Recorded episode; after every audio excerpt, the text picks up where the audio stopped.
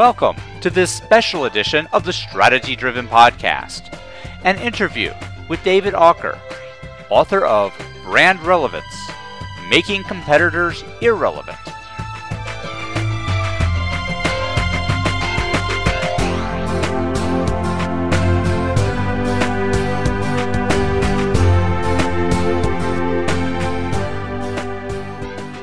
On behalf of the entire strategy driven team, I would like to welcome you to this special edition of the Strategy Driven Podcast, an interview with David Aaker, author of Brand Relevance Making Competitors Irrelevant. The Strategy Driven Podcast focuses on the tools and techniques executives and managers can use to improve their organization's alignment and accountability to ultimately achieve superior results. These podcasts elaborate on the best practice and warning flag articles found on the Strategy Driven website at www.strategydriven.com. In this special edition podcast, David Aaker shares with us his insights on creating brand relevance to offer something so different that it creates its own unique category within which customers perceive no other product or service alternatives. And so now, without any further delays, let's get started.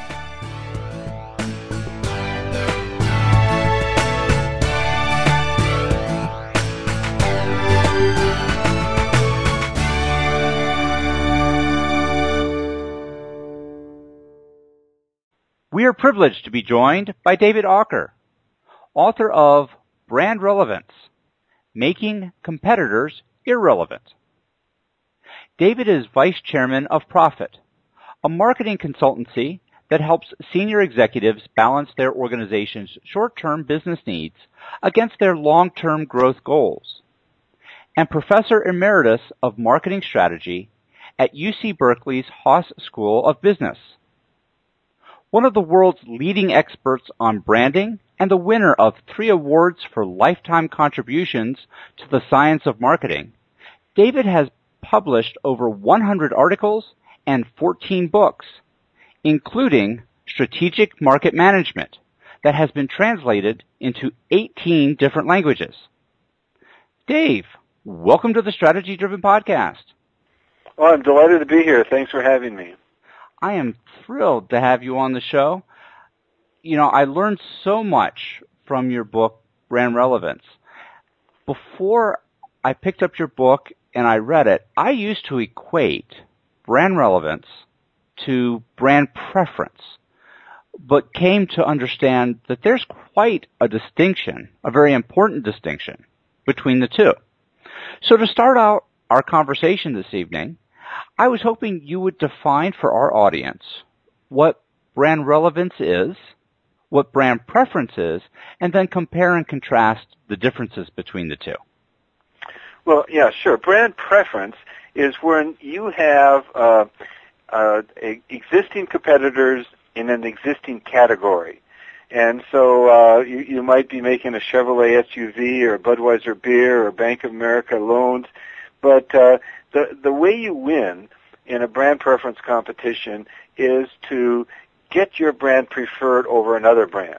Mm-hmm. And the strategy is incremental in, uh, innovation. You're always trying to make your brand offering just a little bit cheaper, a little bit better, and uh, and so that it will be preferred. And you want to engage in in very aggressive marketing uh, programs with advertising and so on, and uh, or event marketing. You want to keep your name visible. You want to try to make your point that your brand is superior to other brands brand uh, relevance competition is completely different. In brand relevance competition, you're uh, trying to create a whole new category or subcategory such that competitors are not relevant. Mm-hmm. So um, if you look at a decision process of a customer, he, he chooses the category or subcategory. It might be an SUV. Then he chooses the brands to consider. It might be Chevrolet and Cadillac and Toyota and then uh, he chooses among them. Well, the last third stage is brand preference, but the first two stages are brand relevance. And and the and the goal of brand relevance competition is to create a subcategory such that your competitors are not even considered. And so winning does not involve being preferred, it involves being the only brand that's considered. So you, you look at, say, the Chrysler minivan introduced in 1982. It uh, it went 16 years with no competition. I sure. mean, it was incredible. They sold now 12 over 12 million vehicles, and they had no competition until 1998 when Toyota finally uh, uh, became a competitor. Enterprise Rent-A-Car had 35 years with no competition. Prius had eight or 10 years with no competition, and so. Um, uh, you know, Westin's Heavenly Bed had five or six years with no competition. IKEA, Whole Foods, uh, to this day, really don't have a viable competitor because they have a, such a unique category that they're they're defining. So uh, that's what brand preference competition is. Now, what is the distinct advantage of brand relevance over brand preference? Is it just that you just don't have competitors in that market space? Yeah, it, it's econ 101. I mean, the monopoly is the way to uh, mm-hmm. is to have fun and make money. And uh, when you don't have a monopoly, it's it's it can be just brutal. But it really is astounding. I mean, it is astonishing how little impact huge marketing expenditures have. It's just astounding. I studied, for example, the uh, the Japanese beer market over 50 years, mm-hmm. and literally in 50 years, only four times in that whole time period did the uh, market share trajectories change, and three times was when a new subcategory was defined. It was uh, Asahi's dry beer, it was uh, Ichiban, it was Happoshu, and the fourth time, uh, two categories were simultaneously redefined. And so in 50 years, with all that marketing, all those new products, uh, all those promotions, uh, you, you really only had uh, movement when there was a new category or subcategory, which meant that that uh, you know a lot of those marketing expenditures were having no impact at all, mm-hmm. uh, which is really a sobering thing. You look at the computer industry, and again, the the the cast of characters, the leading um, firms changed only when a new category came in, when people invented the mini computer or the network computer or the uh, or the laptop computer. Then you saw new new faces. That you saw real changes in the market share structure. But but uh, uh, before that, when people were trying to say my computer is better than your computer, that, not, nothing happened. So, and we have financial uh, analysis too. There's one study that that looked at 110 different uh, new offerings, and 14% of them were really represented new categories and subcategories.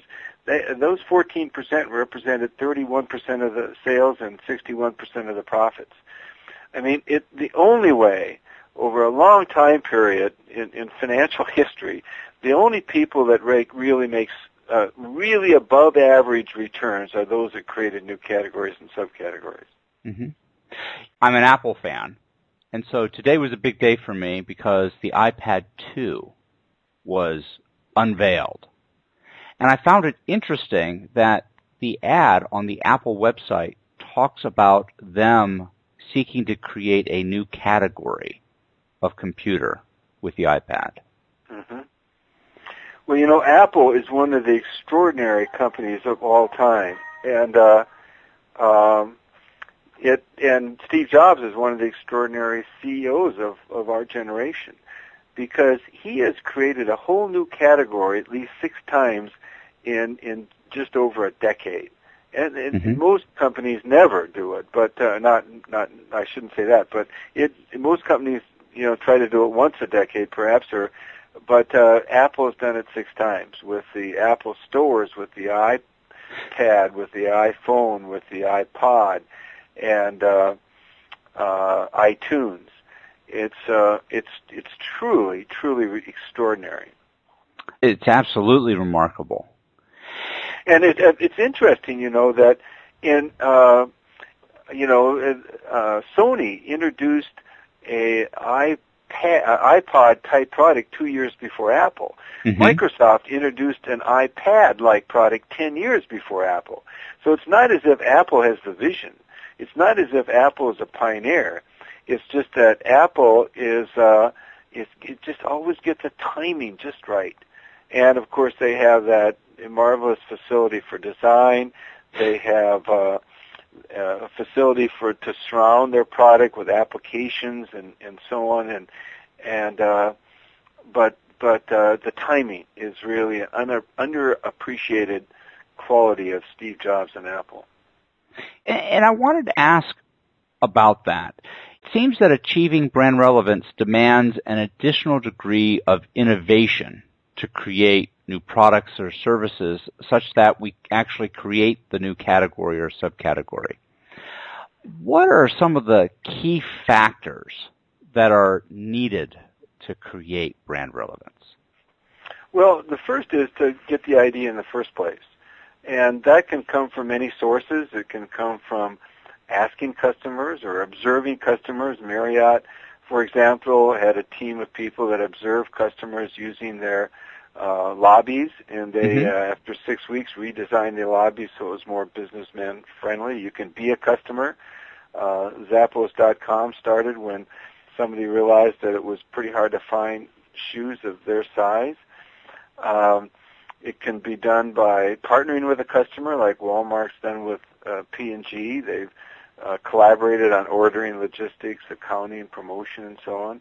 It can be uh, involve design, like like Jaguar and uh, the Grey Goose vodka. It can be a system solution, like Siebel invented uh, uh, CMR, and uh, and made component manufacturers uh, irrelevant. Mm-hmm. Uh, it can be augmenting the product like Best Buy did with the Geek Squad, or so there, there's a lot of different ways you can generate the product. But the reality is that ideas are usually not the limiting factor. Most firms have ideas. It's to sort out which ones really are going to pay off. So it's the evaluation is the key. You got to find, got to be able to say the idea will have a substantial market potential.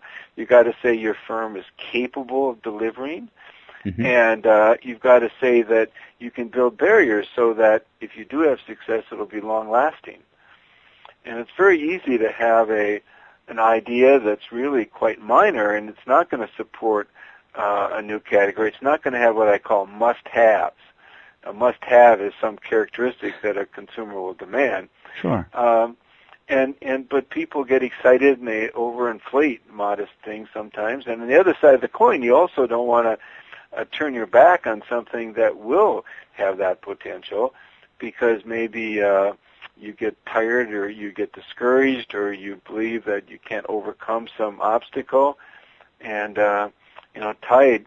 Uh, so Procter Gamble gave up on Tide uh, after five years, and, and somebody kind of bootstrapped a, a conti- ongoing uh, development, and, and they're able to find the synthetic detergent, and and they created Tide. But if it was up to Procter and Gamble management, that would have died, and then and Procter Gamble would still be a soap company. Sure. So anyway, um, yeah, its evaluation is really key as well. Yeah. Now, Dave, how do companies do that? Uh, do they have some sort of process in place? Uh, is it part of their uh, strategic planning as as far as the evaluation of initiatives against others uh, is concerned? Well, that's a, a, a, really good question, and uh, it's it's and the basic answer it's very hard for an organization. Um, you know, an organization has to be able to commit. It has to mm-hmm. be able to uh, you know, really operate a uh, an existing business and a new business. It's got to be able to commit to to continually. It needs that inner incremental innovation. It needs to keep improving. It needs to keep the eye on the ball. But but at the same time, uh, it has to simultaneously do something inconsistent. It has to be entrepreneurial. It has to be uh, have an externally oriented uh, communication system. It has to be willing to try things. It has to be willing to take risks. It has to be willing to support entrepreneurial uh, operations within there. And, and it has to have a third quality too, uh, and that is it has to be willing to allocate resources in a way that allows these new ventures to have a chance, to have resources behind them. And to do those three things for an organization is, is, is very challenging. Now, we've talked a lot about creating a category or subcategory through a new product or service offering. But can a company create that same new marketplace without actually altering their products and services and, and doing it in yeah, some other way? Absolutely, absolutely. You know, look at uh, De Beers uh, mm-hmm. Diamond Company. I mean, they're making diamonds. It's just there's nothing different about the product, but they have changed that to a something a way to express love and commitment. And so they completely created a whole new category that uh, is quite different than one that was defined with functional benefits. Um, you look at, uh, uh, oh, for example, uh, some some uh, uh, brands are, are defined as subcategory with respect to shared interests. So Pampers is a baby care brand, mm-hmm. and it and it's uh, it's all about baby care, not just uh, the functional diaper thing. It's about baby care, and so they have a connection with uh, mothers and others that are interested in baby care. Uh, some brands have a personality. Apple certainly does, and so if you could duplicate Apple's products, but you lack the the coolness, the personality, it it you lack the connection, and so people, and for a lot of people, that's a must-have. And even if somebody could absolutely duplicate the product of Apple, that's not going to mean they're going to do it. It can it can be a passion, like Whole Foods. A lot of people can duplicate what Whole Foods can do, but they can't duplicate that passion. And that provides uh, for a lot of people a must-have. They they want to deal with a company that has a passion for you know organic food and uh, natural food and so mm-hmm. forth. And and uh, so yeah, it can be based on shared interest, personality, uh, a passion. It can be based on uh, an organizational culture. Uh, somebody might, uh, you know, really uh, want to deal with somebody that has a, a, a distinct culture like Zappos.com has, for example, where you know they one of their values is to be a little weird, and uh, and so that becomes part of the subcategory definition. I was just uh, writing um, a, uh, a blog post today about mm-hmm. enterprise. They're changing their uh, advertising from one that's based on value and convenience to one that's based on their heritage, their commitment to service, and their empowerment of employees, and so on. And um, and I said, you know, they they've had this wonderful subcategory they created, which is all about, you know, we're going to serve the local guy that has a car in the shop or wants to take a, a, a vacation uh, by a car and not involve the airplane. That, that that's sort of their uh, their vision from when they started in 1962, and and but it's more than that. It, it is about the service. It is about the heritage. It's about the service. You know, the empowerment of the employees, and so they have to make that part of the uh, the subcategory, and they do a great disservice to themselves to sort of start fighting with Hertz and Avis about you know value and convenience. That's uh, um, then they're they're sort of fighting on their grounds, and and they have they that's really not a wise thing. They should they should yeah. create that subcategory for which Hertz and Avis are not relevant. Right. It's almost as though they're trying to move into Hertz and Avis's territory, and they're giving up this prime real estate that they have all to themselves. Exactly. Exactly. Yeah. Now, Dave, we've talked about categories and subcategories, and managing those is really a lot different than managing a brand. How does a company go about establishing and then managing a new category or subcategory? And what are the key factors that they have to achieve in order to do so? Yeah, um, yeah, marketing people are kind of hardwired to build brands and, and mm-hmm. to engage in this brand preference co- competition. And and sort of building a category or subcategory is a little bit uncomfortable for for most of them. But that's in, in, if you're going to be in a brand relevance world where you want to win there, you've got to be able to manage the category or subcategory. You want to make sure it gets visibility. You want to make sure that the category or subcategory is the one that somebody chooses. You want them to make sure they're choosing a hybrid car or a, and, and if they do, a you know, Prius will win. But uh, Prius has to be getting them to buy the hybrid, not to buy mm-hmm. Prius, to buy the hybrid. And Salesforce.com has got to get people to buy cloud computing, not to buy Salesforce.com. And uh, so it's a whole different different mindset. And the, and the key to that is to become the exemplar of the ca- category.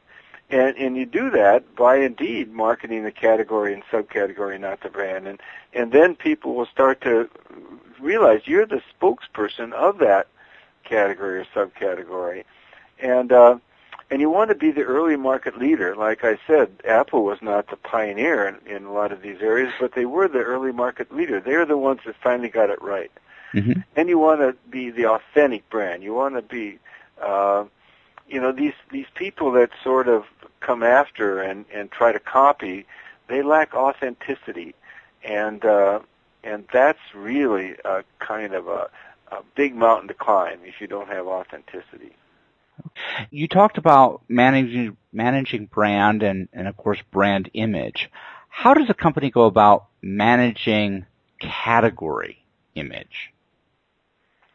Well, uh, uh, you, you, just have to talk about the, the category and the attributes of the category, and you want to make sure that the that the definition of the category in the customer's mind matches what you're bringing to the table so that you are the only relevant option. And and one trick to that is to expand the category definition beyond functional benefits. So uh, the the hybrid car, which is is a category managed by Prius, because that's the the dominant player and the exemplar of the category. So that's come to mean not only just having a particular kind of engine, but having a particular kind of car design, to have a particular kind of branding strategy. So uh, the uh, um, you know, when somebody buys and drives a Prius, everybody knows that they are in a hybrid. But when mm-hmm. you have a, you know, a, a Ford Focus hybrid, you don't know if it's a hybrid or not. It could be just a Ford Focus or a Honda right. Civic same thing. So, so it all um, there, there's there's a lot involved. So once a company has achieved brand relevance, what are some of the things that they should do to actually maintain that relevance over time? Well, the, a key element in the brand relevance competition is to create barriers. Mm-hmm. Uh, and there's it, there's several kinds of barriers. The first one is to really be good at execution. Uh, Zappos.com, for example, is got this 24/7 call center. It's got their 10 values. It's got they they select the people very carefully and then give them four thousand dollars to leave the company if if they don't fit. Mm-hmm. And so the execution of Zappos.com is so strong, it creates a barrier for competitors and then um, to continuously innovate, like Apple, you know, the i uh, iPod, they came out with the Nano and the Shuffle and the iTouch and and the iPad. So it's always a moving target. They don't stand still. And then to go beyond functional benefits and to add things like uh, social programs to provide the the kind of company somebody might want to attach with. And so that becomes also a potential uh, definer of the category or subcategory. Okay. For a company that's an established company that is operating in a brand preference world, how does brand relevance affect those organizations? Well, brand relevance is indeed a threat as well as an opportunity. If you're an mm-hmm. established company in an established category, you you have to worry about the market dynamics. And if there's a new subcategory emerging that uh, is uh, uh, you know taking business away from you, then uh, you've got to be concerned about that. In fact, I kind of stumbled on the brand relevance category when we were looking at uh, brand data of high-tech brands, and we noticed some brands had very strong brands, but they were losing uh, sales, and they were losing sales because they were losing relevance. I mean, if you make a minivan, you could have the best minivan in the world. People could love it. They recommend it. They never buy another. But if they're not going to buy a minivan, it simply doesn't matter. Yeah. You, you, it doesn't matter how good your minivan brand is. It just doesn't matter if they're not buying one anymore. So, so you have to keep making what they're buying, and uh, you can adjust in many ways. You can uh, develop parity, like McDonald's did with McCafe. They uh, tried to develop a product that was not better than Starbucks, but at least close enough that people wouldn't um, wouldn't choose to to avoid a McDonald's.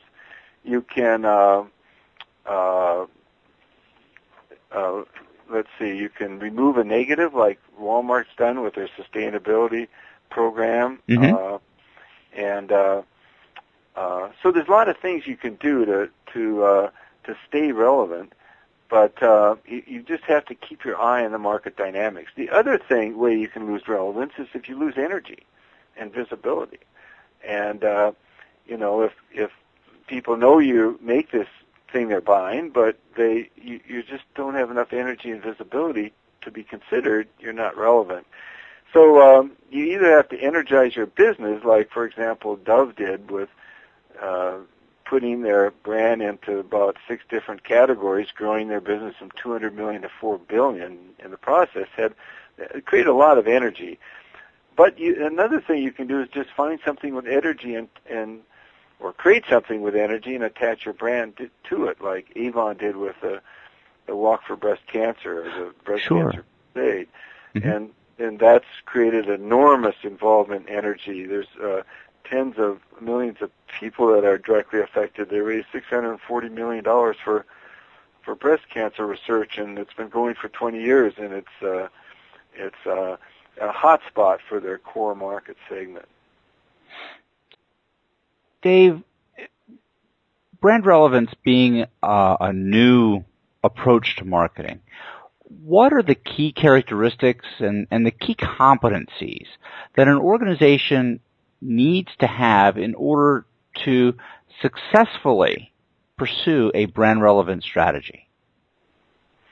Well, I think that uh, they have to have an organization that's open to ideas, that's open to entrepreneurs, that's willing to fund and to try out ideas, Mhm. and uh, is willing to fail.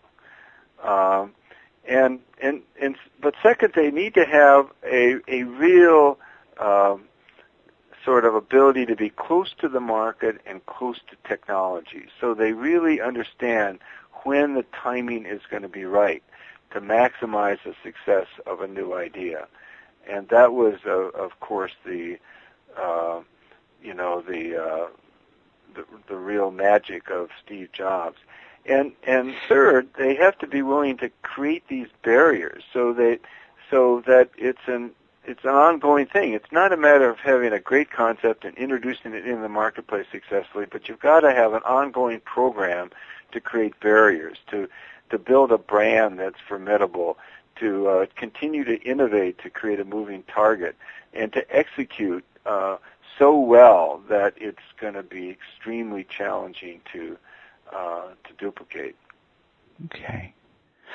David, before we close, you have a website and it's www.davidaaker.com. I was wondering if you would tell our audience a little bit more about your website and the kinds of resources that they can find there. Well, basically, what I've done is I comment once or twice uh, a week on Mhm. branding issues of the day or, or branding principles. I, I tell you, I'll back up a little bit. I, in my first, very first blog, I explain why I'm doing this.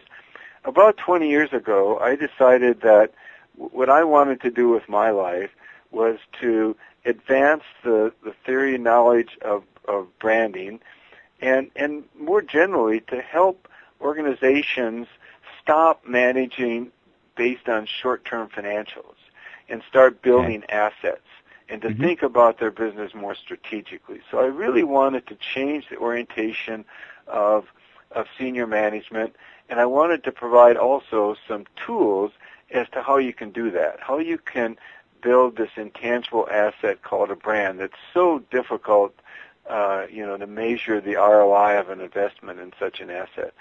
And so that that sort of is is what I did, and and I I started off by writing a book, uh, Managing Brand Equity, that kind of defined brand equity, and I then wrote a book, uh, Building Strong Brands, on, on how to manage your brand, and then a third, Brand Leadership, on how to uh, to to, uh, to execute a brand strategy, and the fourth on on, uh, on brand portfolio strategy on how to manage sort of sets of brands, teams of brand, make them work together. And now my fifth brand book is is brand relevance on, on how to uh, to not only uh, understand market dynamics, but actually to drive market dynamics by really changing, being in charge of changing the marketplace to create these new categories and subcategories.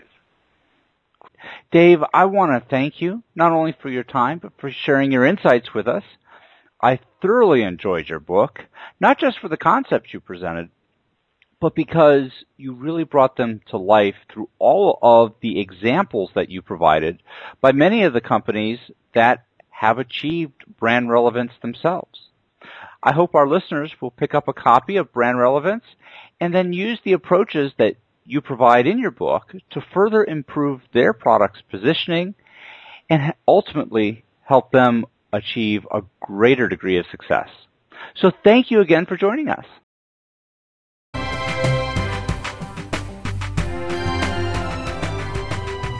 Thank you for joining us. We hope you enjoyed this special edition of the Strategy Driven Podcast. I would like to personally thank David Aaker for being with us today and sharing his insights on achieving brand relevance within the marketplace. As always, we would appreciate receiving your feedback by email at podcast at strategydriven.com. If you enjoyed the show, please consider reviewing us on iTunes and visiting our website at www.strategydriven.com. You can find more information about David Aaker and brand relevance at www.prophet.com. Until next time, so long.